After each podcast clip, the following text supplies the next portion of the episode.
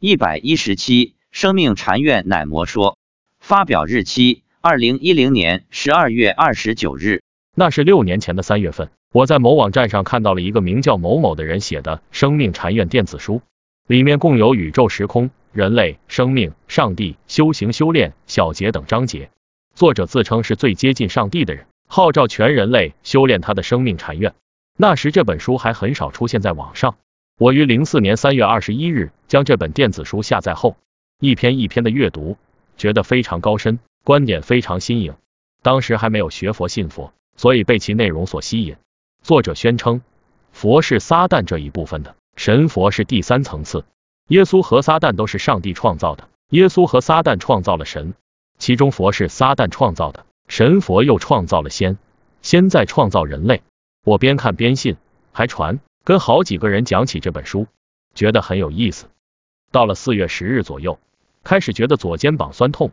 四月十四日时已经非常的酸痛，胳膊抬举都会很酸，大概有点像严重性肩周炎。晚上我跟妻子说了，她帮我拍了拍肩膀，说没事。第二天早上，她说是我看了那本生命禅院的书。所以才会肩膀酸痛。我问他是怎么知道的，他说是他感应到的。我说那我就不说了，不传了，只是作为学术研究看一看。只剩下生命篇了。结果白天一整天，因为工作忙，所以也没去看这书。晚上回到家，妻子问现在肩膀怎么样了？我一抬胳膊，果然基本无恙，不酸了。妻子说那本书不要看了，那人是魔，乱说的。我信妻子说的。所以晚上九点多就上网把《生命禅院》一书删除了。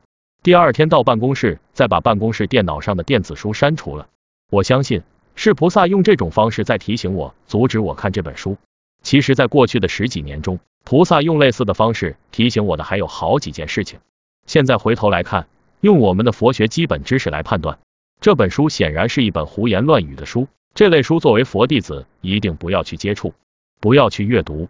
但作为初学佛者，可能还不具备责法眼，佛学知识也不多，很难判断。那你就要多看佛教书籍及经教，通过一段时间的强化学习，你就会具备一定的辨别是非的能力，判断正邪的能力。如果还没有入佛门的朋友，那我建议你还是少一点猎奇的心理，多一份求知的渴望。现在社会上网上不如法的东西确实很多，所以才会万修难得一二人去。也许我的这段经历你觉得说服力还不够，但只要从所描述的文字来看，你其实就已经能够判断出来了。